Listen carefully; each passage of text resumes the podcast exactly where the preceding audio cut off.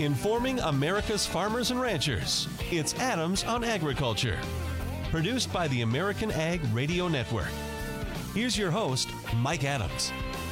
And hello, everyone. Welcome to Adams on Agriculture. Hope you had a good weekend, and it'll be interesting to see if this week is as busy as last week was. Wow, we had a lot going on, and uh, we're going to follow up on a lot of that uh, today and this week, including the latest on the Farm Bill. Ranking member of the House Agriculture Committee, Collin Peterson, will be on with us later in the program to talk more about the differences between Democrats and Republicans uh, concerning the Farm Bill and the nutrition title and where he sees it going from here. Of course, we've heard Chairman Conaway planning to move forward, even though there has not been a resolution to those differences. We'll get uh, Ranking Member Peterson's thoughts on that coming up on today's program. We're going to talk more about trade. We're going to talk weather. More wet weather in the Midwest. Uh, planting looks uh, farther away than closer right at this point, even though here we are in the last week of March. When might we get a break and uh, get the field work? Bryce Anderson with DTN will join us a little bit later on. But right now, to kind of set the uh, stage and uh, look ahead to this week ahead, uh, we're joined now by Sarah Wyant from AgriPulse. Uh, Sarah, thanks for joining us. Uh, what a week you had last week in Washington, D.C. Well, good morning, Mike. We had one heck of a week last week with our Ag and Food Policy Summit. Uh, so many things going on in Washington, as you know, and uh, we were so excited. We had about 400 people signed up, but of course, we also had a government shutdown in the middle of our meeting because you know the folks in Washington have a tough time driving when there's an inch or two of snow. So uh, it did pull some people back. They just couldn't get out of uh, some of the tougher areas around the district, but uh, for the most part, we had about 300 some people show up. We had the chairman of the Senate Ag Committee and the ranking member, Senator Roberts, Senator Stabenow, Ray Starling from the White House, Ted McKinney from USDA. It was just a, a great day to get caught up on a wide variety of issues, Mike. And then on top of all the news, of course, uh, with uh, Ag Day activities and everything going on, uh, then we had the tariffs and the spending bill. It's just like everything was happening at once. Oh, it was. It, it was tough to try to keep up on all the different uh, hearings and the decisions that were being made at the White House. You know, we knew that the president was likely to impose these tariffs, but uh, when the announcement finally hit home and the markets reacted, uh, I think everybody was still trying to figure out exactly whose ox was going to be gored, so to speak, the most, uh, because the, there, there's such a big fear of retaliation on agriculture.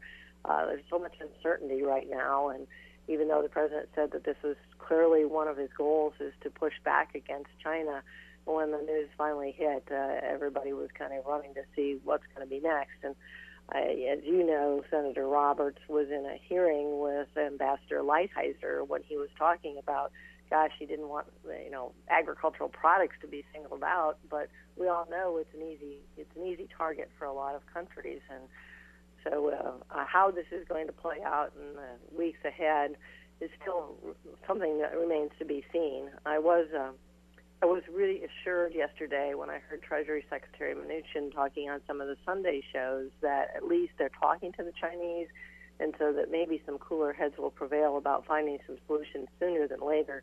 But the uncertainty for farmers and ranchers is just so much right now; it's really devastating. Yeah, the just the word of potential talks or possibly talks going on still with China.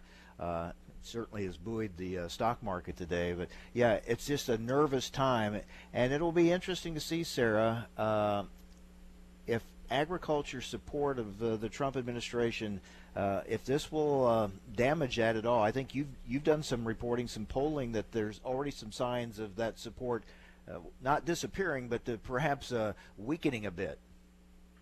Yes, we did a nationwide poll that we released the results of last week, and out of 750 farmers that were polled nationwide, we showed that there's still strong support for the president, but about 20 percent of those that were surveyed said that they probably wouldn't vote for him again and another 18% said that they were really uncertain about what they would do. And of course, we still don't know who would be the Democratic candidate or perhaps another Republican trying to challenge the president. But those kinds of softening in the in the polls for that what had been a really strong base for President Trump don't really present a very good sign for him going forward. So we'll have to see how it plays out. But I think the president has reached out to farm country probably more than any other president that I've seen in the last few decades, Mike. But still, it's uh, this uncertainty in the uh, markets that are already weak isn't helping helping anybody in agriculture.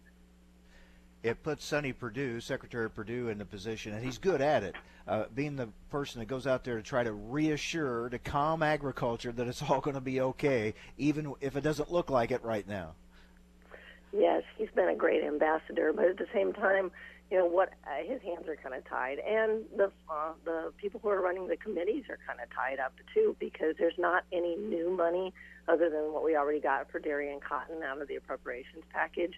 So you've got uh, Senator Roberts saying, "What are we going to have? Trump tariff payments to try to pay farmers off because of all the lost markets?" I mean, there's no money out there. So this is again, it's a kind of a quandary about what can you actually do to help people.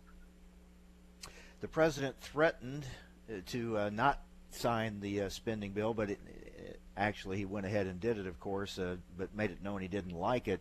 There's certainly a lot in there for agriculture. Well, there is so much there for agriculture that it's not just the spending bill. We're actually moving a lot of regulatory issues out of the way for agriculture as a result of the spending bill. So, for example, and in those over 2,000 pages that were signed by the president, you've got additional funding, but you had to fix for the 199A that was making lots of people saying that they wanted to form their own co-op in order to get the tax advantage that was out there. So the 199A fix is in livestock and poultry got an exemption from emissions reporting. They also got a delay on electronic logging devices for their vehicles and transporting poultry and livestock. So there's a wealth of provisions in that spending package that was really helpful for agriculture. Did not get the tax incentive for biodiesel. We're going to have the National Biodiesel Board on with us tomorrow, but I know that was. Uh, that was a disappointment there because that that's so important to that industry. Absolutely, the tax extenders went missing, but there were a lot of good things as well. Some increased funding, another 600 million for rural broadband, uh, 139 million for research. There was really uh, some spending fixes that were much needed, and for the first time, they did this without cutting critical conservation payments. So I think that was another big win for agriculture. Real quick, Sarah, we're going to be talking with uh, Collin Peterson here a little bit, but it's going to be interesting to see if they can get this farm bill done this year. It sure is, and it doesn't look very likely right now. Obviously, there's enough Republicans in committee that Chairman Conaway can go ahead and he can get this bill moved out of committee if he wants to do so. But without Democratic support on the floor and without the likely support of the Freedom Caucus, the Republicans that are needed to pass on uh, this bill, uh, there's going to be a really tough row to hoe for Chairman Conaway when he gets on the House floor. Now, on the Senate side, I think you see a great deal of bipartisanship. Uh, we've got Chairman Roberts on open mic, and he is willing to be in lockstep with uh, Senator Stabenow, the ranking Democrat. So there's a lot of bipartisanship on the Senate side because they know they have to have that passed on the Senate floor on the House side, if we don't see a few uh, Democrats join the Republicans, there's going to be a world of hurt. Sarah, as always, thank you very much. We appreciate it. Thank you, Mike. Sarah Wyant, editor publisher of AgriPulse. Coming up next, a complete look at the weather from DTN meteorologist Bryce Anderson. Stay with us. This is AOA Adams on Agriculture.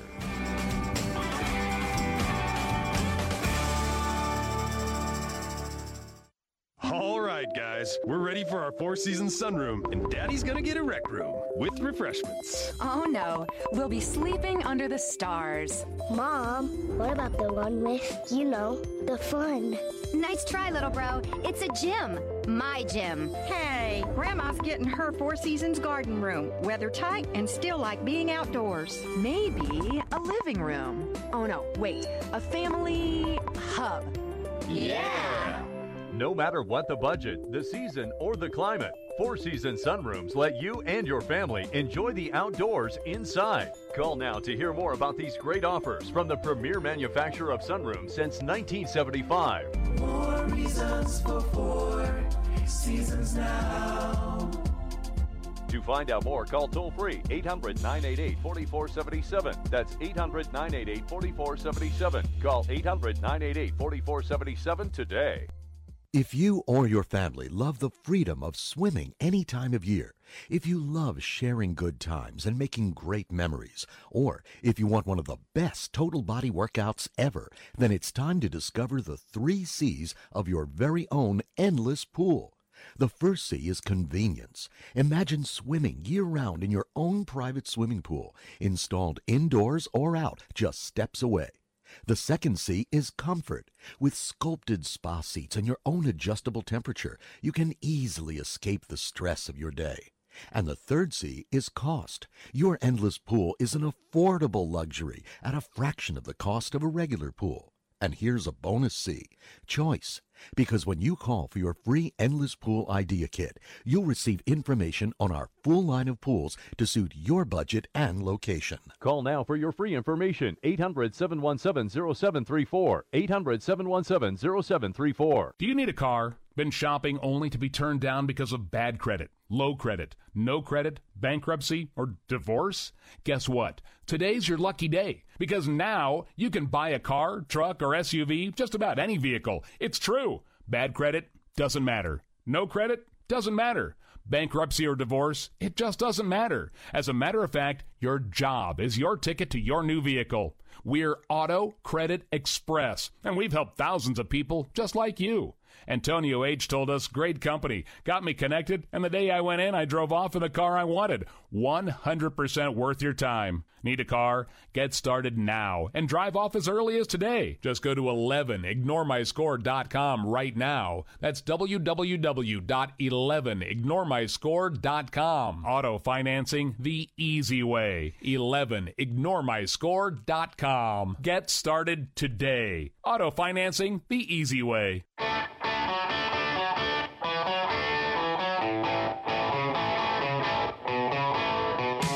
Information America's farmers and ranchers need to know. Adams on Agriculture. Now back to Mike Adams.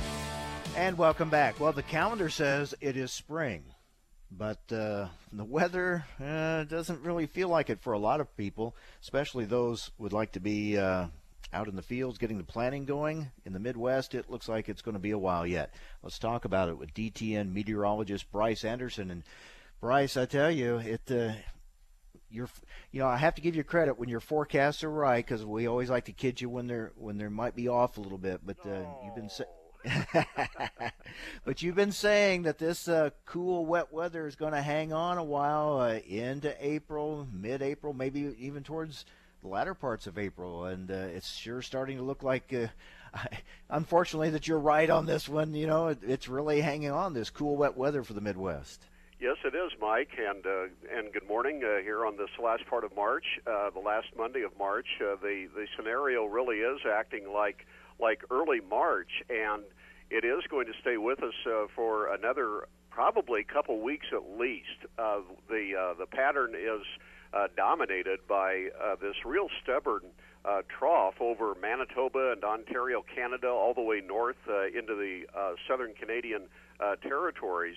Um, and this uh, upper air feature just has no place to go because it's kind of socked in by high pressure off of the uh, Alaska, the Alaska coast, as well as high pressure over Labrador. And so all we're getting is just the uh, continuation of this cool trend. And the thing is that it's maybe not that cold on the low temperature side, you know, during the night, but during the day, these uh, high temperatures are going to be running probably 15 to 20 degrees below normal. And along with that, uh, there's the uh, discontinued cycling of uh, some storm systems out of the Pacific coast that uh, that get uh, you know pulled into the into a, a pretty good stream of moisture out of the Gulf of Mexico, and we have this uh, real wide mix going on uh, with uh, snow today in the northern plains, northern Midwest, and then later on this week there's going to be pretty heavy rain uh, from, I'd say, Interstate 80 south almost all the way to the Gulf Coast and then east of the Ohio Valley. So that basically takes in just about the entire Corn Belt.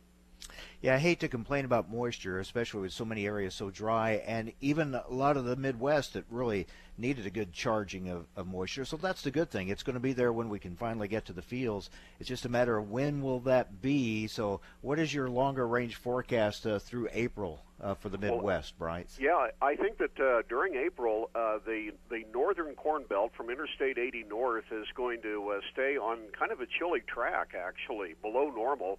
And this is uh, a little bit of a La Nina influence still staying with us out of the uh, Pacific conditions uh, during uh, the uh, balance of this uh, first half to two thirds of the spring season. And then you get farther south and east, temperatures are going to be above normal, and so that will help out maybe on the soil temperature side. However, that uh, part of the country, and I would say there from the Mississippi Valley uh, east to the Ohio Valley, and then over into the Great Lakes and south into the Delta, we're going to get uh, some pretty heavy rains going on because there will be a pretty big temperature contrast to work with to help drive uh, storm system formation, along with a uh, pretty consistent uh, inflow of moisture out of the Gulf of Mexico. And and are we going to get uh, crops planted? Well, certainly we will. But the uh, the trend, Mike, uh, over the last, my goodness, uh, probably five, uh, five, six years now since the very dry year in, in 2012. So that is six years ago. The trend overall has been more of uh, a a kind of wet spring pattern and, and some delays at some point in quite a large area of the Corn Belt, uh, either north or even uh, central and south. Uh, from one, uh, think that that is the way things are getting set again for this year. So it is going to be a year where uh, planting uh, goes well into possibly the last part of May before everything is taken care of. Meteorologist Bryce Anderson. All right, Bryce, what about those areas that have been extremely dry, like out in western Kansas and Oklahoma, in that area? Uh, we know they've had, in some places, some beneficial moisture. Are they going to get more? There will be some precip this week, uh, kind of in that southeastern plains area, Mike, and maybe even as far west as uh, the Interstate 35 uh, corridor from uh, Hutchinson and Wichita, Kansas, south into uh, Wichita Falls, Texas. Uh, so there there will be some benefit on uh, the precip side in the wheat belt. Now you get west of uh, that I-35 uh, corridor, U.S. Highway 81 uh, it still is going to be uh, pretty dicey. Uh, I've seen some estimates of maybe a quarter to even three quarters of an inch of moisture, and that certainly is going to break the the perennially dry trend, you know, that has uh, been record-setting in quite a few uh, stations there in the southwestern plains. But I'm still uh, a little bit cautious on uh, being too terribly confident about that moisture because we've seen these uh, storm systems that form, say, in the uh, the front range of the Rockies uh, get caught up in a very fast moving flow in the jet stream and just kind of move on by the southwestern plains before they really get into a moisture uh, making capacity. That's what I'm afraid we're going to see more often than not. Now, way out west uh, towards California, out in that area, we've heard about snowpack improvement. Uh, what's the situation out there? Uh, snowpack is actually getting uh, close to normal now in the Sierras uh, in California and Nevada, and uh, the Cascades have also had an improvement, but there's been a lot of uh, interest in how the Sierras are doing. Um, what's interesting is that it's taken near record snowfall to bring the snowpack to about normal, and that's you know how dry things were in the far west. The Rockies have also had some improvement, not quite as much as the Sierras, and uh, the the uh, prospects for uh, rain-fed uh, irrigation out of the Rocky uh, uh, uh, river systems in, in the Arkansas and the Platte uh, this year is still looking pretty cautious because uh, they they don't have an overabundance of snow to work with getting into the spring.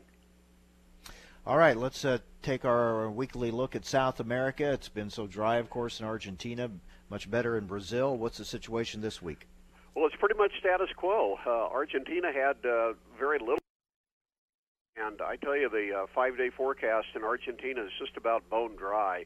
So uh, we know that crop estimates have been coming down, and I think they're going to, with the Argentina crop uh, for soybeans in particular, they will likely produce at least a third fewer soybeans than they did a year ago in Argentina. Brazil uh, still has pretty good soil moisture. uh, with more rain on the way for this week. It maybe is causing some uh, mud in uh, the road systems to uh, do some transport. Uh, so that may cause uh, some problems there, but nothing is getting in the way of production. And in fact, uh, Brazil could hit a new record uh, for soybean production this year. Uh, this after setting a record last year. So they are uh, really looking quite uh, favorable in the uh, final stages of their soybean harvest, and their second crop corn is still looking uh, quite uh, favorable as well. Not quite as uh, large a crop as last year, but still uh, certainly uh, workable and and uh, able to offer a, a pretty good amount of uh, corn to both their domestic needs and to the export market. Any other weather maker or system uh, anywhere around the world that you're keeping an eye on? Those are the main areas right now. Uh, fortunately, it looks like Europe has uh, maybe worked a little bit out of that terrible cold spell that they had here a couple weeks ago, and that's uh, very good news.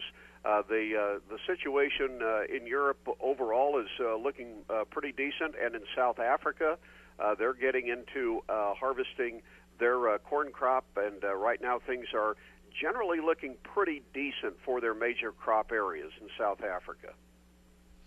All right. Well, you know, I'd rather compliment you on being right when it's a forecast we like than one it's we don't like I, as much. But I, I fully understand. There's a lot of conditionals in uh, talking about a forecast.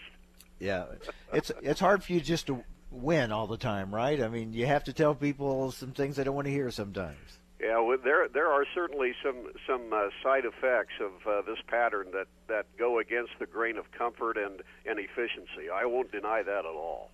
Hey, real quick, what about severe weather? We get towards that time period, uh, watching for tornadoes, things like that. Uh, can you tell now what kind of storm season that might be? I think we're going to have a pretty active one, Mike, uh, particularly in uh, the central and southern Midwest from uh, about uh, again, Interstate 80 South, because you get these active uh, storm systems with the precip uh, type of uh, trend that we're looking for. I think that there are going to be uh, quite a few storms that spin up into a severe category as well. Maybe not like some of these uh, bombastic years we had uh, seven years ago, for example, but still, it's going to be a pretty active season. The way the uh, the way this uh, temperature contrast uh, is developing, especially. Well, let's put it this way: you give us not only it's not always the news we want, but it's always the news we need when it comes to weather. How's that? Thanks, Bryce. I like to think of that. Thank you, Mike. All right, take care. DTN meteorologist Bryce Anderson. All right, so much focus on trade with tariffs and retaliation. Coming up next, we're going to talk with Brian Kuehl. He's executive director of Farmers for Free Trade. Their reaction to what's going on with the trade talks and the retaliation and all that. That's next. Stay with us on AOA Adams on Agriculture.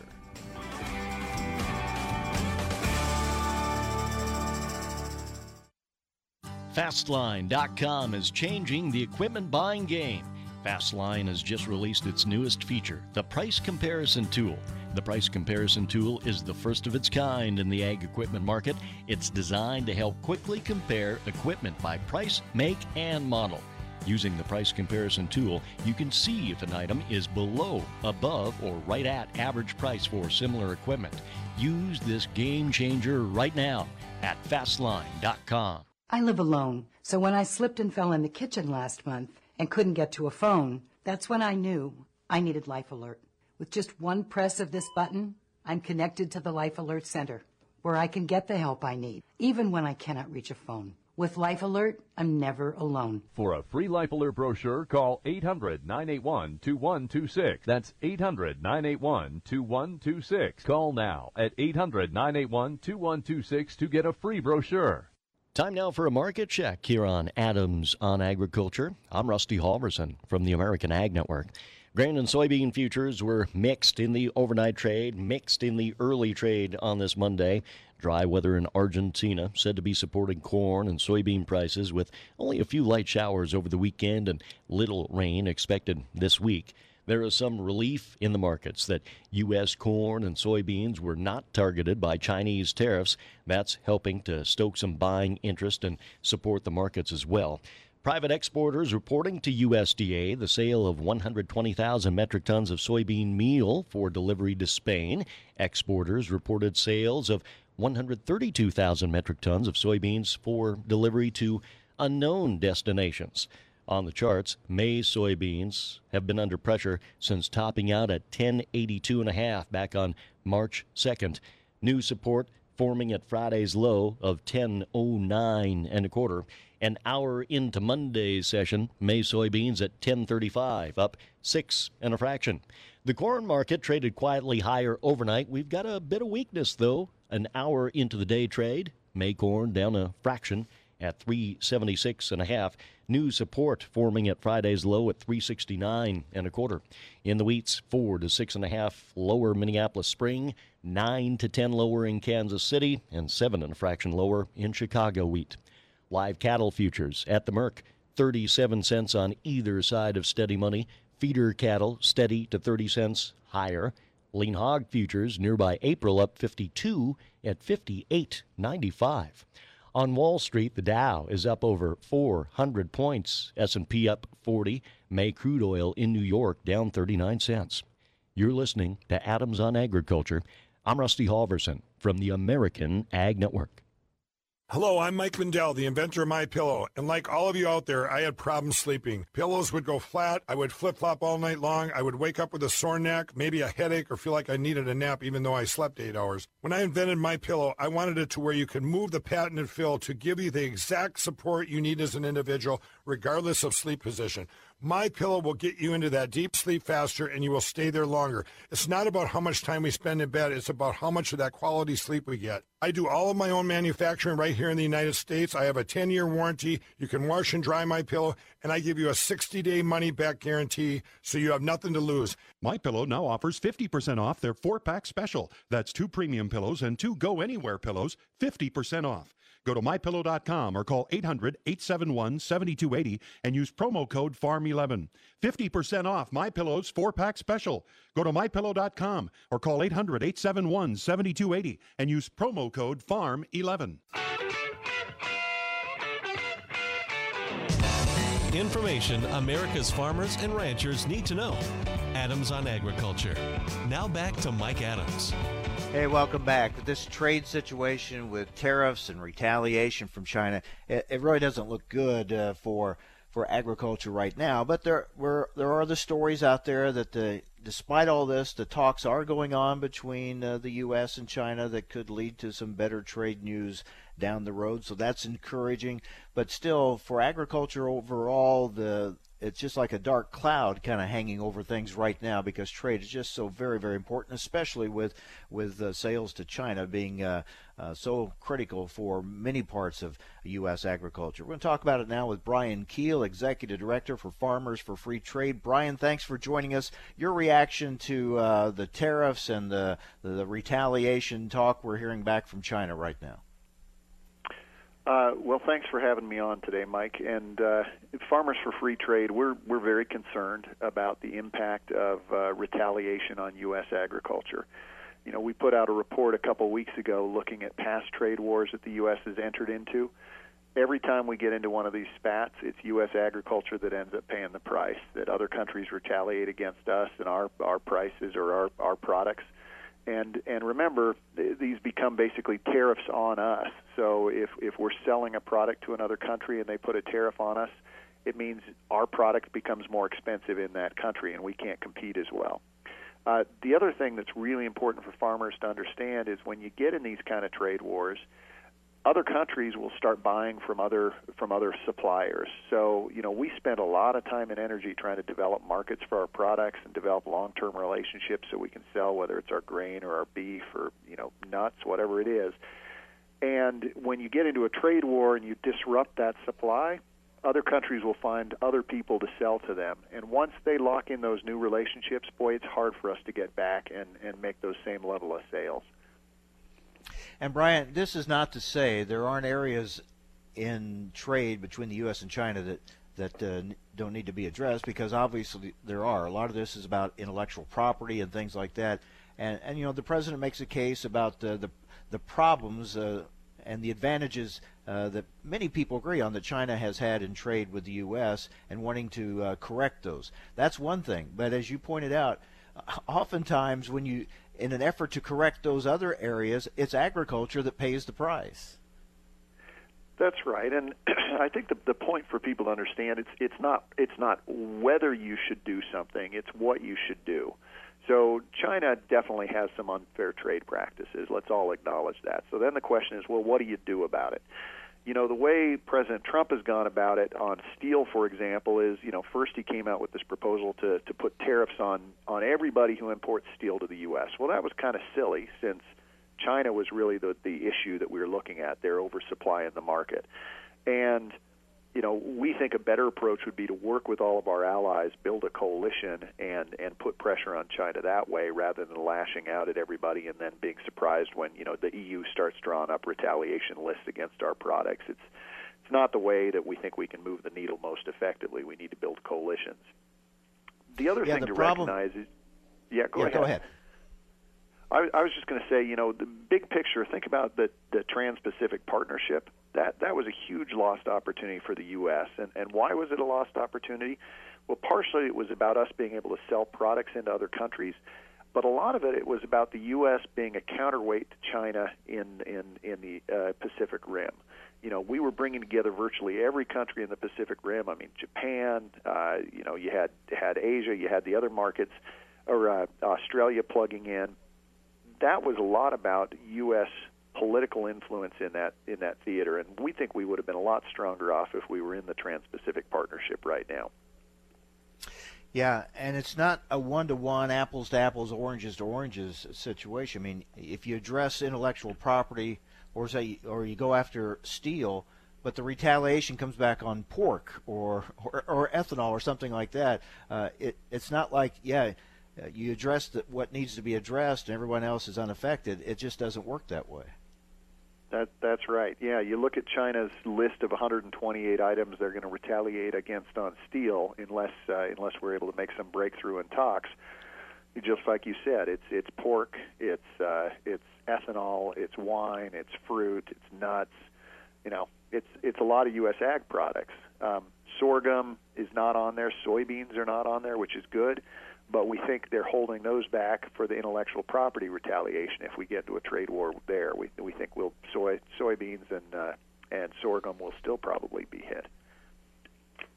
And Brian, I, the thing I also look at, even if this all turns out okay, so somehow they get it all resolved and everything there's still damage in the meantime. Uh, the uncertainty over markets and uh, things like that, as you said, you get customers looking elsewhere. There is damage, even if it winds up okay in the end as far as the original dispute. Uh, that doesn't mean everything just automatically all the damage goes away. That's that's exactly right, Mike, and and I think that's one of the things Farmers for Free Trade's most concerned about across the board. I mean, whether it's a tit for tat with China on on steel or intellectual property, or it's you know rattling our saber and saying saying maybe we'll pull out of NAFTA. You know this this this rhetoric coming out of the White House has real impact on U.S. agriculture, and and we think instead of instead of blowing up existing relationships, the better approach will be to expand new markets. So, you know, let's put our time and energy into getting into Japan, for example. Think about how many mouths there are that we could be feeding if, if we had better access to Japan. Um, that would that I think would help U.S. agriculture a lot more than some of the some of the bluster that's happening right now.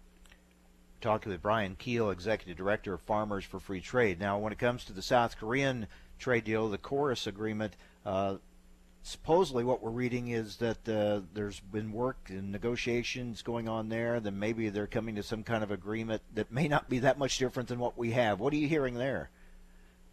I think that's right. That's that's what we're hearing too, and that's that's certainly a relief. I mean, there was talk of reopening KORUS, and you know, KORUS has been good, especially for pork and beef exports. Um, so we were nervous we'd see the same kind of bluster with NAFTA that we're going to you know pull out of KORUS. It sounds like maybe they'll they'll do some minor tweaks and move forward, and that's and that's great. There's there's nothing wrong with updating trade agreements and making minor modifications, but you know when you've got good trading partners and you're selling product, why why rock that boat? Now, when it comes to NAFTA, well, still doesn't seem to be any breakthrough imminent. Uh, we hear, you know, reports on some areas they've made some uh, uh, advancements, but other areas, big areas like dairy, they've not really addressed. Um, how do you see this playing out? Now, there was a report out, I think, over the weekend about uh, in Mexico if that candidate wins that election, there's a change in leadership there that, that was presumed to be very bad, that he would want to pull out of of uh, NAFTA, but now the talk is that maybe that would not be the case. So uh, we get all kinds of mixed signals there. Right. I, I think an important thing to understand when you talk about trade agreements is, you know, you're dealing with other countries, and they have they have their own politics and their own constituents, and you know, it, to the extent we're beating up on Mexico and you know saying that they're they're not good allies, that changes the politics in Mexico. And I think one of the real concerns is, you know, do you see Mexico take a hard shift to the left? Um, and I think you got to be conscious of these politics. Now, I think the Mexican elections are coming up, I believe, in July, and that's the presidential election in Mexico. And so, so we're expecting, you know, if NAFTA is not wrapped up really quickly, like within the next month, um, it's probably going to go into a deep freeze for about six months and be picked up again after the after the Mexican elections. Um, that's not necessarily good for us because again, we you know farmers in the U.S. need some kind of certainty. Um, we don't want to see Mexico starting to buy grain from Argentina or Brazil. You know, we want them to continue buying from us, and so we want to get these deals nailed down and and and certain as soon as we can. Are you hearing any more about the possibility of the U.S. getting back into some kind of uh, TPP 2.0 or something like that? Um, so you know, President Trump, when he went to Davos for the World Economic Forum, he said that that he was interested in that if it could be made into a better deal. You know, the head scratcher is it's not clear what would be required. I don't think we've ever heard anything about sort of why it was not a good deal. Um, and I and I think it's important to understand the other countries, the other 11 countries that were part of TPP they haven't stood still. They've they've gone forward and said, "All right, U.S., you don't want to be in. We're still going to make our own trading block." And and so you know, Australia's taken taken advantage of the the fact that they can now sell product into Japan more easily. We're on the sidelines, so we think it's really important that the U.S. engage in that. Um, I think the other countries would probably make some minor modifications uh, to get the U.S. at the table but I don't think I don't think those 11 countries are going to do a wholesale rewrite of this agreement that, frankly, the U.S. helped lead. I mean, we we we wrote that deal, and then turned around and said, "Never, never mind, we don't want to be part of it." And uh, that was a real, real bad blow for agriculture. You know, bottom line, Brian. Uh, you know, we don't know how a lot of these things are going to turn out, obviously, but what we do know, markets do not like uncertainty, and we have market prices uh, much lower than we'd like to see them right now, then you add more uncertainty to them and makes it an even tougher situation. That that's right. That's uh, especially in a in a period of low commodity prices. It doesn't take a lot to start pushing individual operations into insolvency, and that's that's one thing that really worries us. We don't want uh, you know people are already struggling to make it all balance. Uh, we need to be making it easier for farmers, not harder. And so so this is a particularly inopportune time to start having these kind of flare-ups. Um, we're encouraging, you know, just to shift to kind of what people can do. We're encouraging farmers to get engaged in this conversation. Uh, this does affect, you know, all of us, and we need to we need to raise our voices and be engaged. Um, if folks go to our website, which is farmersforfreetrade.com, we've got this this uh, video app that farmers or the kids of farmers, if, if you're not up for video, uh, can do where we're asking people to record just a simple video saying where you're from, what you grow, and why trade matters to you. We've been gathering these little 30 second videos, and those are really powerful. You know, we got a, a woman from Oklahoma, a, a farmer from uh, McCook, Nebraska, standing in their fields talking about why trade matters. Mm-hmm. Uh, we think we got to be able to tell these stories, and, and, and that's part of what's going to help us advocate for, for what works for us. Yep, make your voice heard. All right, Brian, thank you. Always appreciate it. Much appreciated, Mike. Have a great day. Brian Kuehl, Executive Director of Farmers for Free Trade. Collin Peterson next on AOA. What if you had a medical emergency away from home? What you need is Mobile Help, America's premier mobile medical alert system. Most systems only work at home, but with Mobile Help, you get help outside the home with coverage nationwide on one of the largest cellular networks at the press of a button. I pressed the button, and lo and behold, the emergency came within minutes. Mobile Help did save my life. No question about that. Call Mobile Help now for a free color brochure. We'll send you everything you need, including the base station, the patented mobile device, the the waterproof pendant and wrist button. You can also add the fall button that automatically detects falls and signals help. Call today and receive a risk-free 30-day trial. There's no equipment to buy and no long-term contract. For a limited time, you'll also receive a free emergency key box with your plan purchase. Remember, mobile help keeps you safe coast to coast. Call 800-930-6137 now for your free mobile help brochure. That's 800-930-6137. Again, 800-930-6137. Reason number 12 why you should own a Thermospa's hot tub? They require no attachment to your home's plumbing. Thanks to the Thermospa's unique built-in thermofiltration system that filters the water an incredible 144 times a day, you simply fill it with a garden hose and your water stays crystal clear with very little maintenance. Call to receive your free DVD videos and brochure and find out how you can own a Thermospa's hot tub for only a few dollars a day. Right now, they're offering 0% APR financing with approved credit and a $1,250 savings coupon, including free delivery, free chemicals, and a cash discount. And with models starting at $4,995, there will never be a better time to own a Thermospa's hot tub. So call now and ask about this limited time offer. Call Thermospas today at 800 991 5852 for your free DVD videos and brochure. That's 800 991 5852. Thermospas, hot tubs designed to improve your life. Call 800 991 5852 today to take advantage of 0% APR financing. Do you need a car? Been shopping only to be turned down because of bad credit, low credit, no credit, bankruptcy, or divorce? Guess what? Today's your lucky day because now you can buy a car, truck, or SUV, just about any vehicle. It's true. Bad credit doesn't matter. No credit doesn't matter. Bankruptcy or divorce, it just doesn't matter. As a matter of fact, your job is your ticket to your new vehicle. We're Auto Credit Express, and we've helped thousands of people just like you. Antonio H. told us, great company, got me connected, and the day I went in, I drove off in the car I wanted. 100% worth your time. Need a car? Get started now and drive off as early as today. Just go to 11ignoremyscore.com right now. That's www.11ignoremyscore.com. Auto financing the easy way. 11ignoremyscore.com. Get started today. Auto financing the easy way. Hello, I'm Mike Lindell, the inventor of My Pillow, and like all of you out there, I had problems sleeping. Pillows would go flat. I would flip flop all night long. I would wake up with a sore neck, maybe a headache, or feel like I needed a nap, even though I slept eight hours. When I invented My Pillow, I wanted it to where you could move the patented fill to give you the exact support you need as an individual, regardless of sleep position.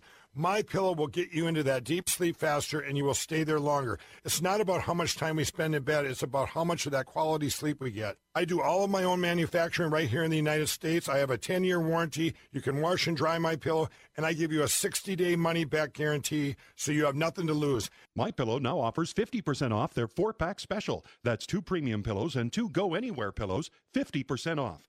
Go to mypillow.com or call 800 871 7280 and use promo code FARM11. 50% off My Pillow's four pack special. Go to mypillow.com or call 800 871 7280 and use promo code FARM11. Reason number 12 why you should own a Thermospa's hot tub? They require no attachment to your home's plumbing. Thanks to the Thermospa's unique built-in thermofiltration system that filters the water an incredible 144 times a day, you simply fill it with a garden hose and your water stays crystal clear with very little maintenance. Call to receive your free DVD videos and brochure and find out how you can own a Thermospa's hot tub for only a few dollars a day. Right now, they're offering 0% APR financing with approved credit and a $1,250 savings coupon, including free delivery, free chemicals, and a cash discount. And with models starting at $4,995, there will never be a better time to own a Thermospa's hot tub. So call now and ask about this limited time offer. Call Thermospas today at 800 991 5852 for your free DVD videos and brochure. That's 800 991 5852. Thermospas, hot tubs designed to improve your life. Call 800 991 5852 today to take advantage of 0% APR financing.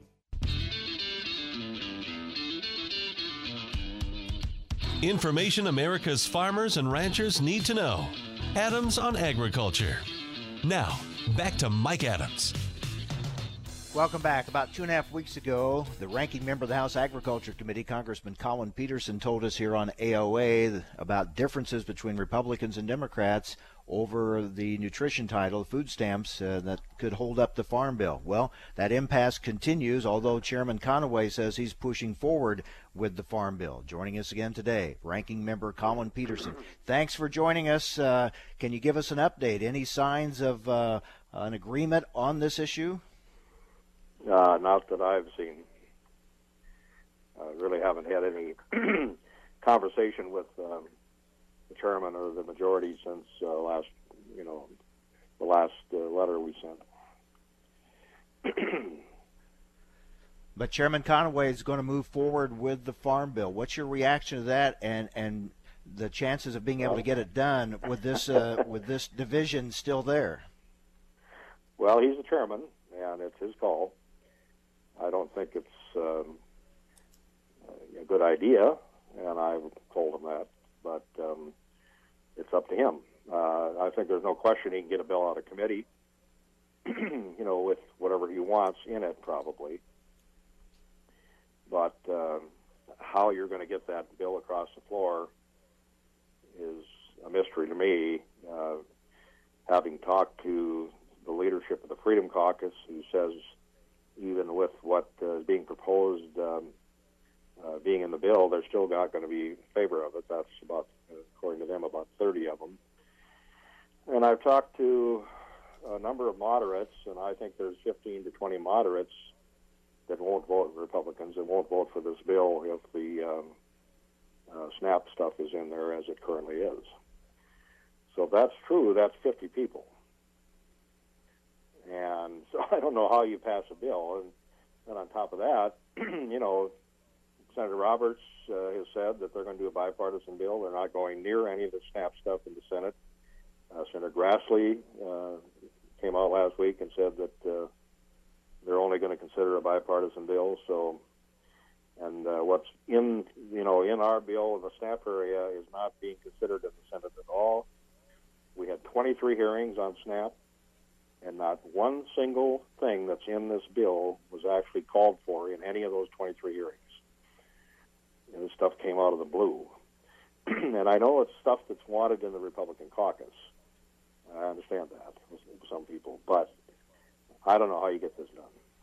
What's in there that you especially uh, oppose that you do not like? Well, it's, it's not me. it's not me. This is my members, and my members, uh, you, know, you know, initially were upset because I was trying to actually protect the committee and the chairman by not letting this information out because I knew what the reaction was going to be, trying to see if we could soften it, which we weren't able to do. And finally, I had to uh, let them know what the language was, what the score was, and that just made them all the more adamant uh, that they weren't going to support any bill that had this stuff in it. So these are my members that are opposing this. It's not me, and um, they're opposed to the uh, work requirement, the training that's in there. They're opposed to the elimination of LIHEAP.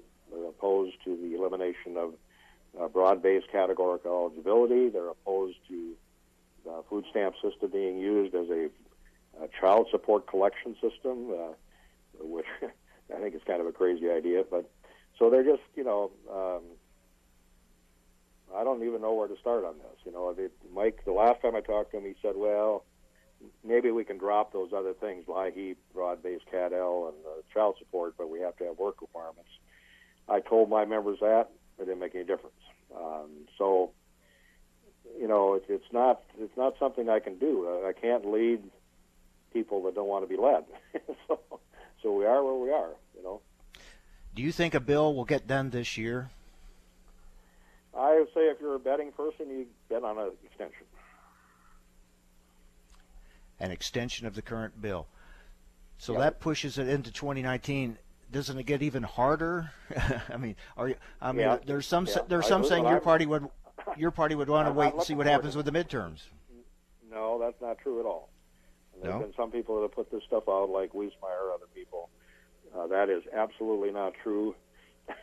I have said publicly a number of times that this is not uh, something I'm looking forward to. Uh, if we do get in the majority, that I would then be in charge of trying to get a farm bill done because uh, I'm not sure it could get done um, if we're in charge. uh, because of the divisions that have been created here. Um, so part of this goes back to 2013 and uh, what was done to us on the floor. And that's part of why some of our members, the ones that were around at the time, don't trust uh, the majority on this because of what they did there. Uh, these things are not exactly the same, uh, the, the work requirements, but it's enough the same that uh, uh, they, they, you know, so that's uh, involved in this, and this is not helping the situation. So I don't know. I mean, it's um, you know, people said last time after the 2014 bill that this might be the last farm bill uh, because they're getting so hard to do. Uh, I'm not ready to say that yet, but I, I would say that uh, you know there's no question that they are getting very hard to do, no matter who's in charge. Real quick before I let you go, I got a minute left. Uh, your thoughts on the spending bill? It did have the uh, 199A fix in there and some other things for agriculture. Your your overall thoughts, real quick. Well, it's too much spending. I mean, we're spending money like drunken sailors. Uh, I didn't vote for it. And the, by the way, the 199 fix uh, created an imbalance between the co-ops and the privates. Uh, only this time, the privates uh, have an advantage over the co-ops. Not in all cases, but in limited cases, if you're a farm that has W-2 wages, you're going to have your 20% pass-through that everybody gets reduced because of this fix. So it's not a complete fix. Um, and I pointed this out before it passed, but uh, it is what it is. So the, people are going to find out before this tax bill all gets done how big of a problem there is. It's not just 199. This whole pass-through thing is going to be a nightmare before they get done with it. And I predict in two or three years they're going to have to have a revision, just like they did with the 81 tax cuts in 86 because of the problems.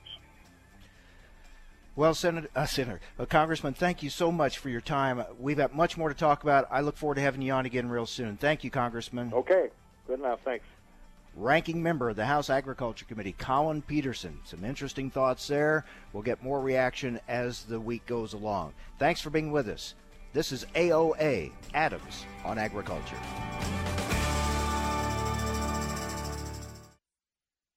Fastline.com is changing the equipment buying game. Fastline has just released its newest feature, the Price Comparison Tool. The Price Comparison Tool is the first of its kind in the ag equipment market. It's designed to help quickly compare equipment by price, make, and model. Using the price comparison tool, you can see if an item is below, above, or right at average price for similar equipment.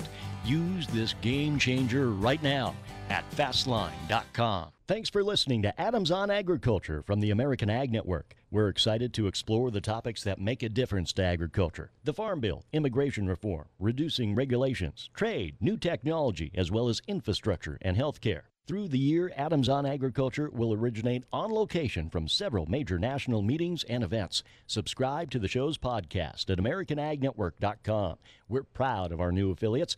Thanks for listening to Adams on Agriculture from the American Ag Network.